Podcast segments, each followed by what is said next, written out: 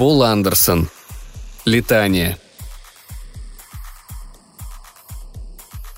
Монастырь Святой Марты Бетанской стоит на высокой горе в лунных Карпатах. Его стены из грубого камня сливаются с окружающими скалами и возносятся в вечно черное здесь небо, словно темный утес. Когда вы подлетаете со стороны Северного полюса, стараясь держаться пониже, в тени защитных противометеоритных экранов вдоль дороги Платона – то видите венчающий башню крест на фоне голубого диска Земли. Оттуда не донесется колокольный звон. Где нет воздуха, нет и звуков. Колокола вы сможете услышать в положенные часы внутри монастыря или внизу, в криптах, где трудятся машины, поддерживая почти земные условия. Если же вы останетесь подольше, то услышите и призыв к заупокоенной молитве. Традиция обители Святой Марты – возносить молитвы за тех, кто канул в пространство – а число этих жертв прибывает с каждым годом. Главная забота монахинь не молитвы, а помощь недужным, бедным, убогим, сошедшим с ума, всем, кого пространство изломало и швырнуло обратно. На Луне таких отверженных полно, потому что им больше не по силам притяжения Земли, или из-за страха землян, что они принесут с собой неведомую инопланетную чуму. А может быть просто потому, что люди так заняты борьбой на рубежах неведомого, что им некогда тратить время на неудачников – Сестры носят скафандры не реже, чем свое монашеское одеяние, а медицинские инструменты в их руках столь же привычны, как четки. Но у сестер есть время, чтобы предаваться размышлениям. Лунной ночью, когда на полмесяца исчезает солнечный блеск, ставни часовни раскрывают, и через ее прозрачный купол звезды смотрят на огоньки свечей. Звезды здесь не мерцают, их свет по-зимнему холоден. Одна монахиня чаще других приходит в часовню помолиться за своего покойника – и Аббатиса специально следит за тем, чтобы эта женщина обязательно смогла присутствовать на ежегодной мессе, которую заказала еще до того, как дала обед. «Requiem aeternum doneis domine et lux perpetua lucieteis. Care Элисон, Кристе Элисон, Каре Элисон». В экспедицию к сверхновой Сагитаре входило 50 человек и одно пламя – Экспедиция проделала долгий путь, начавшийся на околоземной орбите, а последнего своего участника подобрала на Ипсилоне Лиры. Этот корабль начал постепенно приближаться к своей цели. Парадокс времени и пространства в том, что одно есть проявление другого. Уже сотни лет минуло с момента взрыва. Люди на последней надежде заметили его. Жители этой планеты были участниками длящихся поколениями попыток создать цивилизацию существ, совершенно на нас не похожих. Однажды ночью они вдруг увидели в небе свет настолько яркий, что у предметов выросли тени. Этому волновому фронту предстояло достигнуть Земли лишь через несколько столетий, но к тому времени он бы так ослаб, что в небе просто появилась бы новая яркая точка. И только. Однако корабль, способный мгновенно пронизывать пространство, по которому свет вынужден ползти, сумел проследить всю историю гибели колоссальной звезды. Расположенные на безопасном удалении приборы записали все, что происходило перед взрывом – сжигающееся ядерное пекло, внутри которого догорели последние остатки топлива.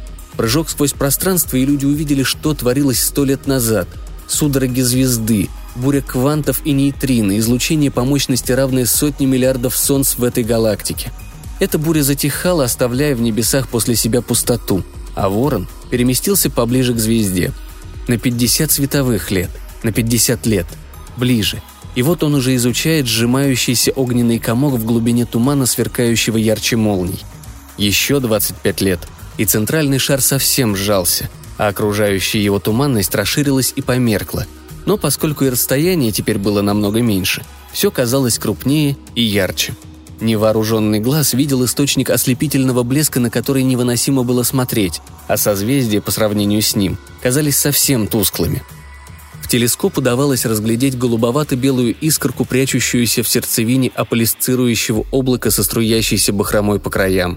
Ворон готовился к финальному прыжку, в непосредственную близость к сверхновой. Капитан Теодор Сцили отправился в последний контрольный обход. Вокруг него тихо мурлыкали системы корабля, разгонявшегося до нужной собственной скорости при ускорении в 1G.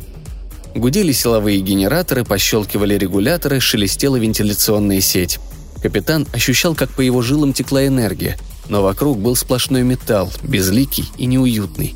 За иллюминаторами горели яростные полчища звезд и призрачная дуга Млечного Пути. Там был вакуум, космические лучи, холод чуть выше абсолютного нуля, невообразимое расстояние до ближайшего человеческого очага. Капитану предстояло сейчас повести людей туда, где еще никто никогда не бывал.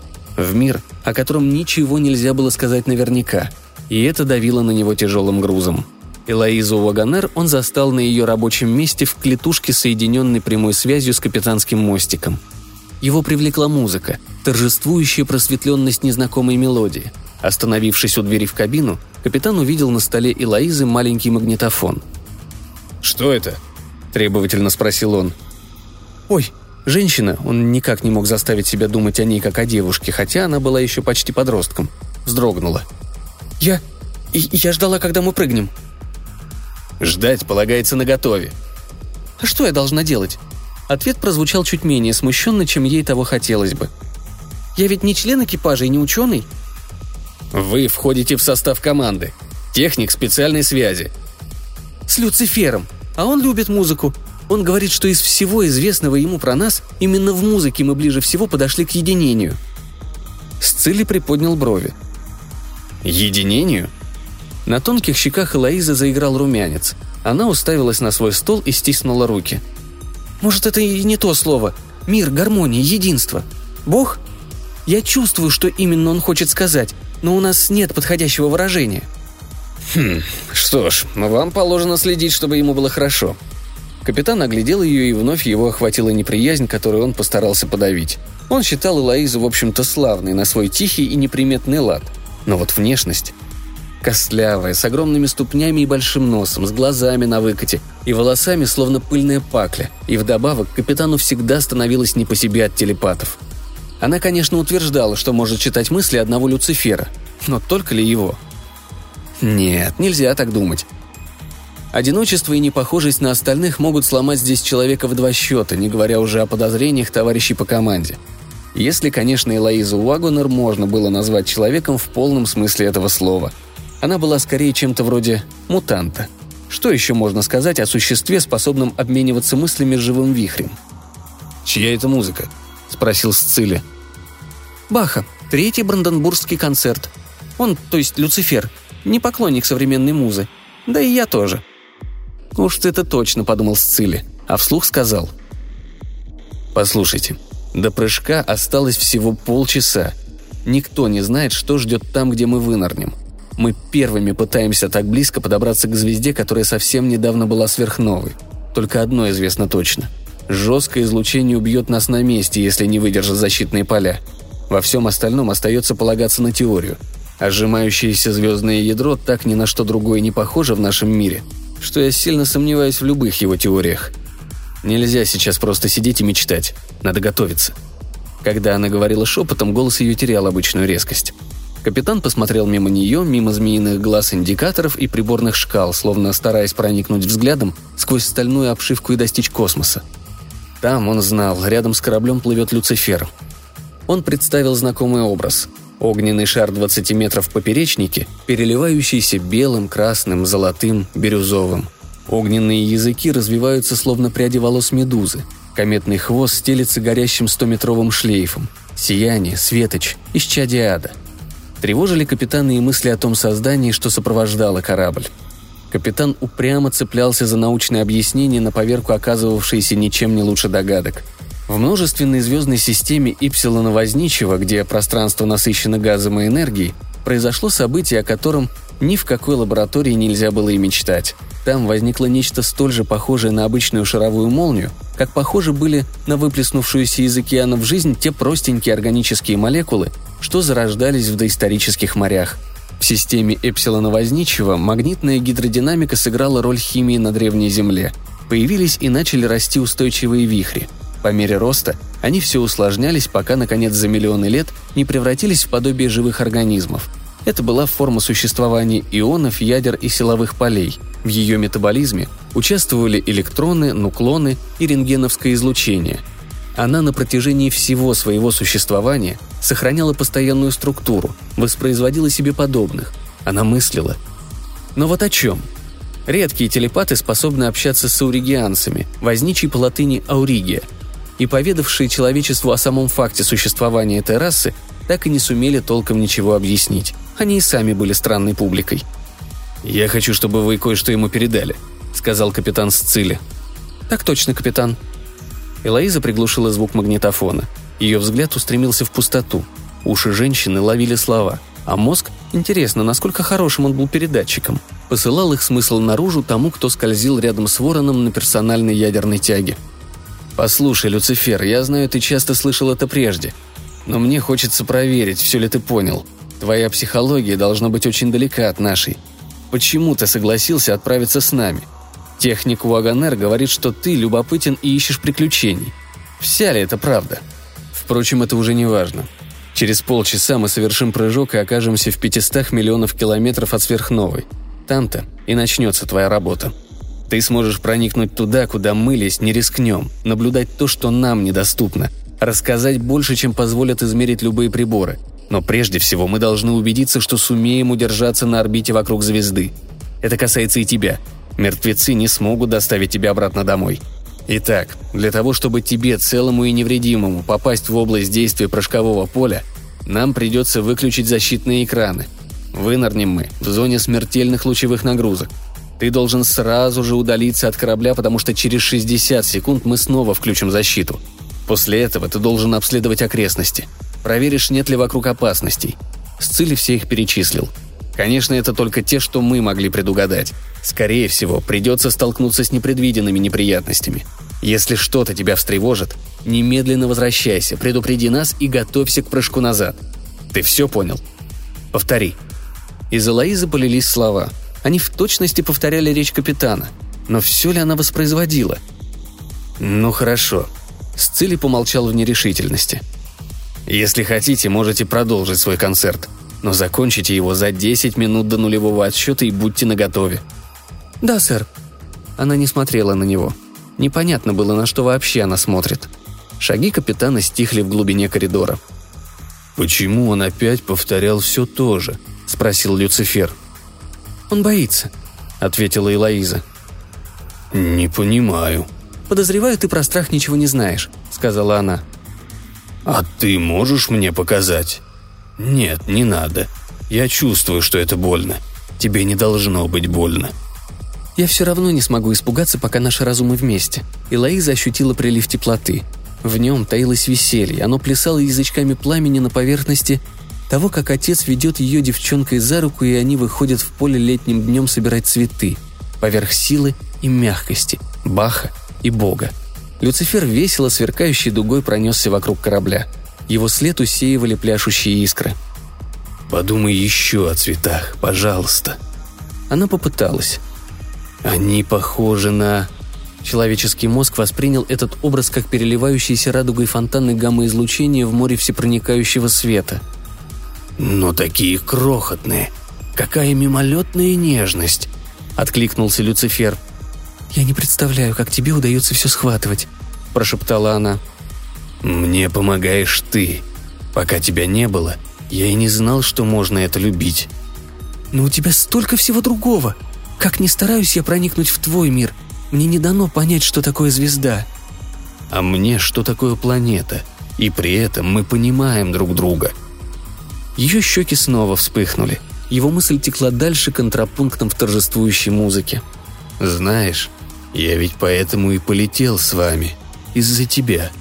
Я — огонь и воздух. Пока ты мне не объяснила, я не знала о прохладе воды и терпении земли. Ты сама словно лунный свет в океане».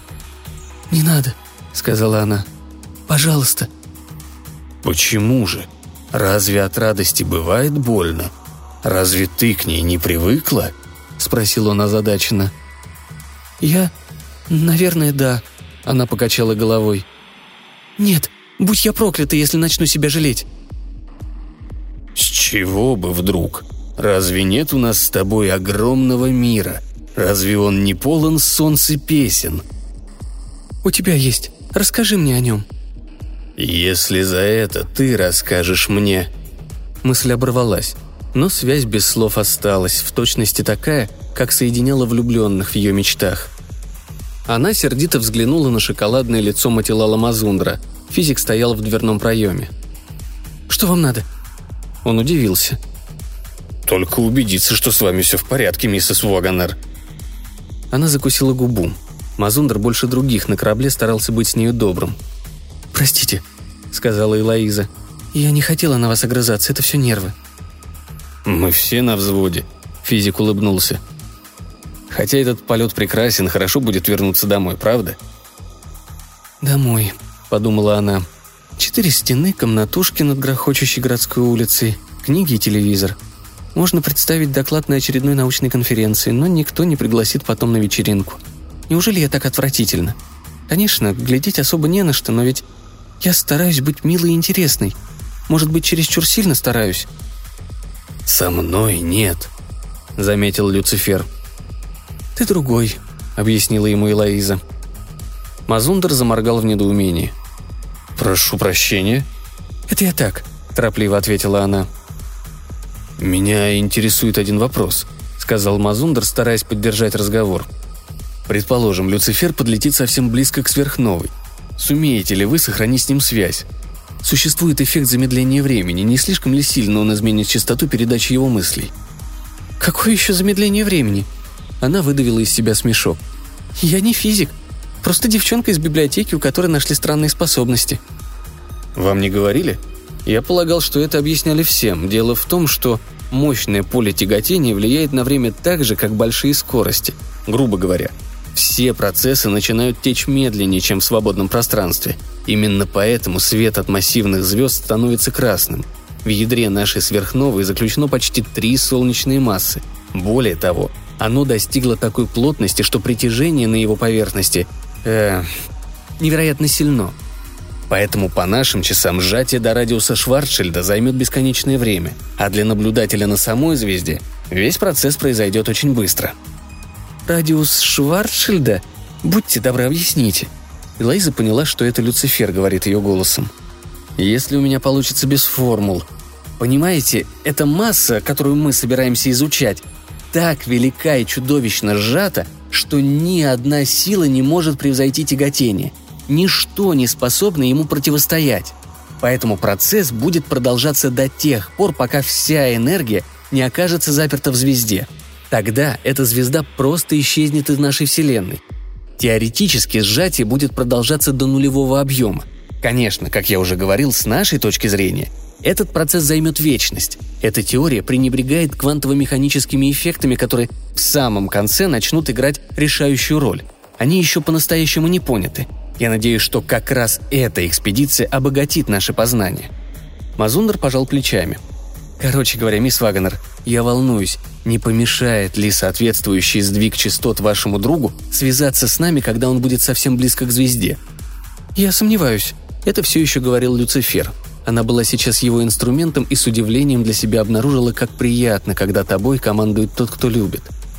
Телепатия – не волновое явление и не может им быть поскольку распространяется мгновенно и, по-видимому, не имеет предельного радиуса действия. Скорее, ее можно рассматривать как резонанс. Мы двое настроены в лад и, возможно, смогли бы общаться через весь космос. Во всяком случае, мне неизвестны физические явления, способные этому помешать». «Понятно». Мазундер пристально посмотрел на нее. «Спасибо», — сказал он неуверенно. э я должен идти к себе. Счастливо», он удалился, не дожидаясь ответа. Элоиза этого не заметила. Ее разум стал песней, пылающим факелом. «Люцифер!» – прокричала она. «Это правда?» «Думаю, да. Вся наша раса – телепаты, и мы разбираемся в этом лучше вас. Наш опыт приводит к выводу, что пределов действительно нет». «Ты сможешь быть со мной всегда? И всегда будешь?» «Я рад, что ты этого хочешь. Живая комета пустилась в пляс. Огненный мозг тихонько засмеялся. «Да, Элоиза, я бы очень хотел с тобой остаться. Никогда еще никому не было так... Радость, радость, радость!» «Ох, Люцифер, они и не догадывались, как метко тебя назвали», — хотела она сказать и, наверное, даже сказала. Они думали, что пошутили. Думали, что если назвать тебя в честь дьявола, ты станешь таким же привычным маленьким, как они сами. Но Люцифер это не настоящее имя дьявола. Оно означает «светоносный». В одной молитве на латыни так обращаются к Христу. «Прости меня, Господи. Ведь ты не возражаешь? Он не христианин, но ему, я думаю, это и не обязательно. Наверное, он никогда не знал греха. Люцифер. Люцифер». Она посылала ему музыку все то время, что разрешил ей капитан. Корабль совершил прыжок. Одним изменением параметров мировой линии он на 25 световых лет приблизился к сверхновой. Каждый ощутил прыжок по-своему, и только Элоиза разделила эти переживания еще и с Люцифером. Она почувствовала резкий рывок и услышала скрежет взбесившегося металла. В нос ударил запах озона и чего-то горелого. Она кувыркалась в бесконечном падении, которое и есть невесомость. Едва придя в себя, Элоиза принялась нащупывать клавишу переговорного устройства. Через треск помех прорвались обрывки фраз. «Взорвался блок! Неожиданный скачок электромагнитных полей! Да откуда я знаю, сколько теперь займет ремонт этой разорвавшейся штуковины? Резерв! Резерв!» Перекрывая все звуки, взвыла аварийная сирена. В ней поднималась волна ужаса. Элайза не выдержала и, что было сил, сжала висевший на шее крестик и мысленно приникла к сознанию Люцифера. И сразу же рассмеялась, ощутив прилив гордости за его могущество. После прыжка Люцифер немедленно отлетел подальше от корабля и теперь мчался по той же орбите – Туманность заполняла все окружающее пространство беспокойными радугами. Ворон казался Люциферу не тем металлическим цилиндром, которым он представился бы человеческому взору, а переливами цветов на защитном экране, отражающим почти весь спектр. Впереди лежало ядро сверхновой, совсем крошечное на таком удалении, но все еще охваченное огнем. «Не надо слез», — ласково обратился он. «Я все понимаю. Турбулентность еще очень сильна, слишком мало времени прошло после детонации. Мы выскочили в области, где плазма особенно плотная. Ваш главный генератор расположен вне корпуса. Он остался без защиты на несколько мгновений, пока не успело включиться охранное поле, и накоротко замкнулся. Но вы в безопасности. Все это можно починить. А я... Я купаюсь в океане энергии. Никогда еще не чувствовал такого прилива сил. Давай окунемся вместе. Голос капитана Сцили грубо вернул ее на место – «Вагонер, скажите этому ауригианцу, чтобы занялся делом.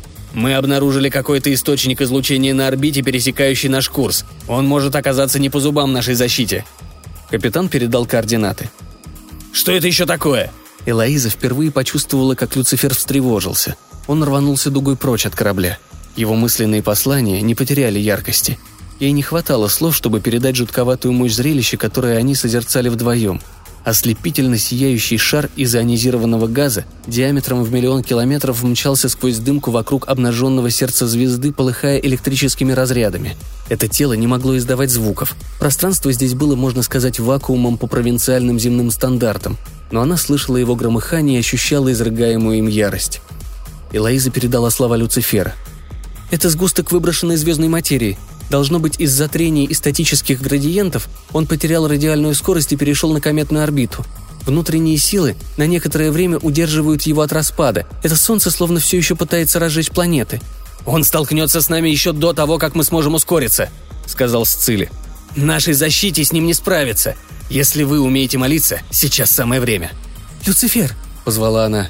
Ей так не хотелось умирать, когда он оставался жить.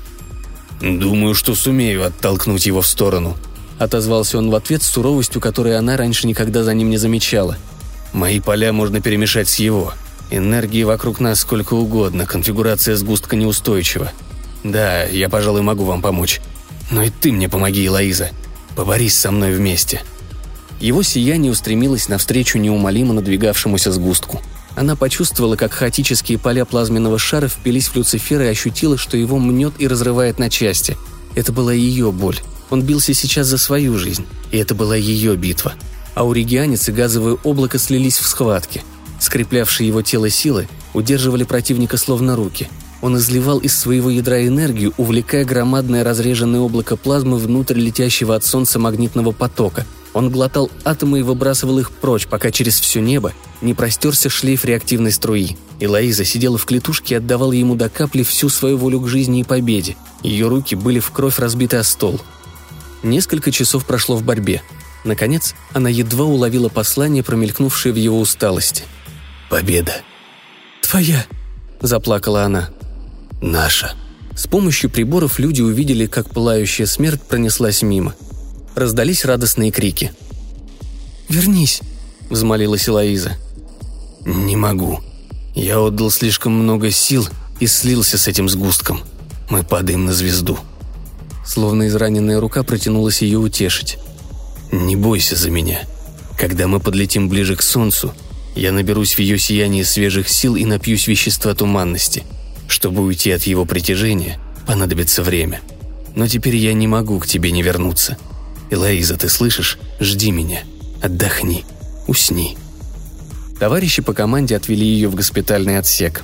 Люцифер слал ей сны про огненные цветы и веселье, про солнце, где был его дом.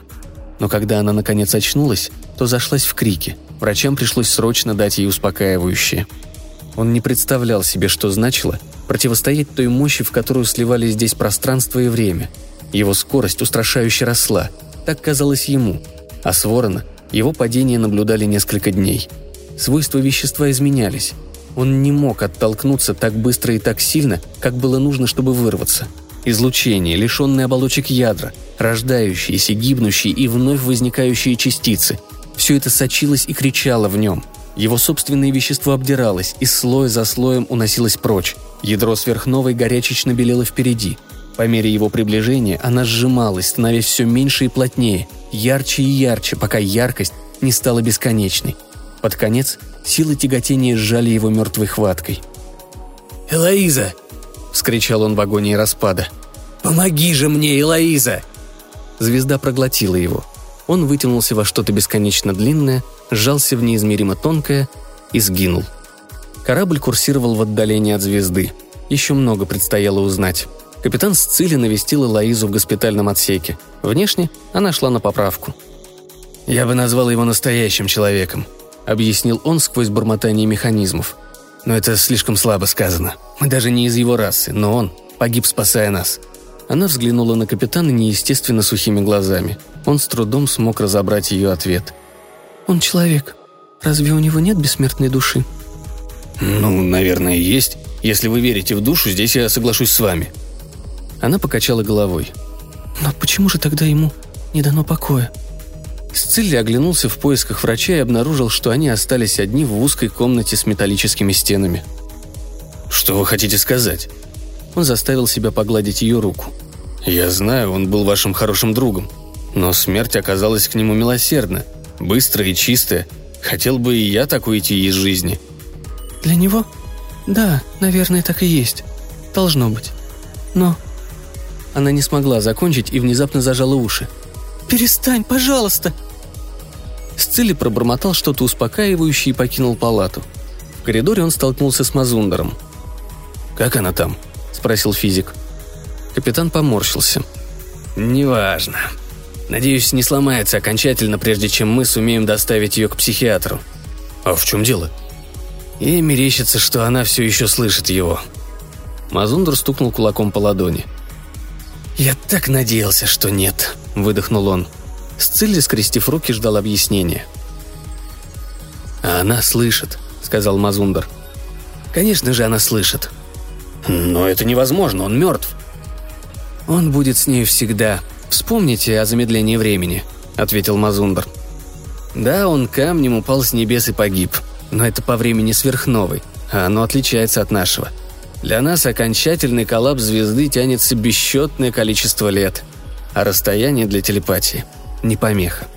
Физик повернулся и быстро пошел прочь, подальше от этой планеты –